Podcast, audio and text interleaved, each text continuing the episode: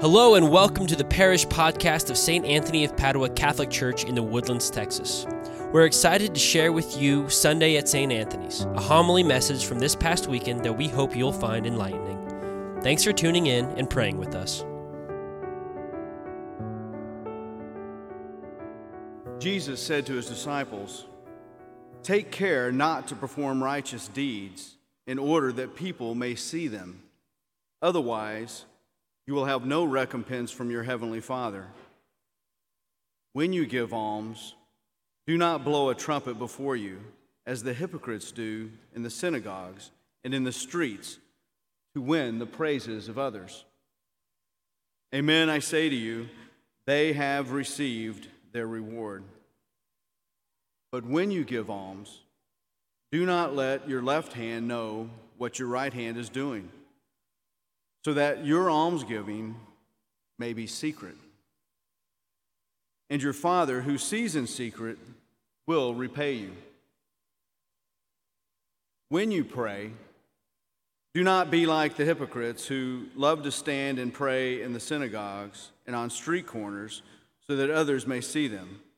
Amen, I say to you, they have received their reward.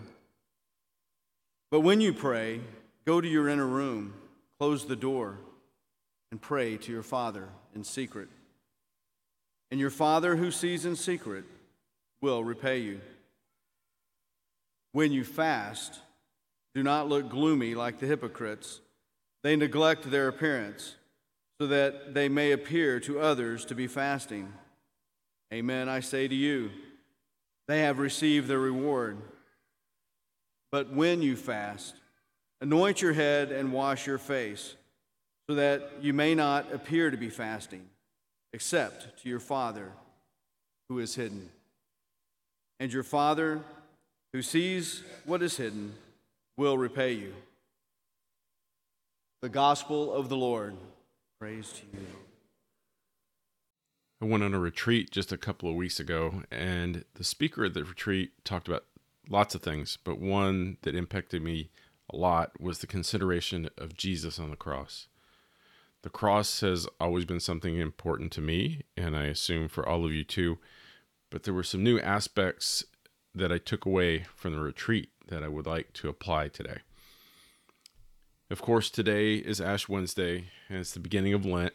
We're all starting this six and a half week journey of prayer, fasting, and almsgiving. We might be giving up something we enjoy, we might be donating more to some charity. We might be adding prayer or devotional practices to our routine. All of those things are steps on a journey. But where is that journey leading? And sure, we might all answer that this journey of Lent is going to end on Easter because that's what our faith is all about the resurrection of Christ that gives us the opportunity for the same rising from the dead. Easter's absolutely where Lent leads, but there's a stop along the way, and that's the cross. I want to briefly touch on some points related to our own crosses. First, the cross is not an extreme fitness program. Second, the cross is alive. And third, the cross will rend your heart. So, first of all, the cross is not an extreme fitness program. We hear from Jesus that we're supposed to take up our own cross and follow him. Or we say things like, It's my cross to carry. It's easy for me, and maybe for you too, to think of a cross like a crazy fitness drill where somebody's saying, tough it out, don't stop. For someone like me, it's almost like running a long distance race or suffering through eating a vegetable I despise. We might keep thinking, I have some problems and I just need to suffer through them until they go away. Think about the, what the gospel says today. When you fast, anoint your head, wash your face, so that you may not appear to be fasting. It's easy to take that and believe, Ash Wednesday is terrible. I have to fast today. But I'll fake it and smile all day. Honestly, if you were to do that, it's not a terrible thing. However, there's so much more you can get from your cross. And that's because of today's second point the cross is alive. In most churches, the crucifix shows Jesus on the cross after he has died. To see our Savior dead on a cross should always be a reminder of the sacrifice that he offered for us. He gave every last ounce of his life just for us. However, we shouldn't let the idea of Jesus dead on a cross allow us to relegate the crucifixion to a simple historical fact from the past. Instead, consider the idea that the cross is a living reality. When I was on retreat, the chapel had a crucifix with Jesus sculpted as if he was still alive. His face showed the agony he was enduring while he was on the cross, and for me, it was a disconcerting sight. As I looked up at the cross, I waited for him to look at me and ask me to help him with his pain. It made me consider the idea that God's actions occur outside of time, which is necessary since the crucifixion has to span all time if we're to benefit from the redemption that it brings. And now imagine that idea that the suffering and death of our Lord spreads out over all time. That means it's a living reality now. And so you might ask the question at this point okay, so Jesus' suffering on the cross spans all time. So what? Well, if the cross of Christ is alive in the present, we can participate. Our crosses are not just sufferings we endure, they can become our assistance to Jesus. What if Jesus looked down from the cross right now and asked you to help him? What would you do? It turns out there is something you can do. Offer your sufferings, your crosses, to Jesus. And not as problems to endure until they go away. Offer yourself fully to the suffering out of love, the same way that Christ did. Now you might say, that would be so hard. And that's my third point. The cross will rend your heart.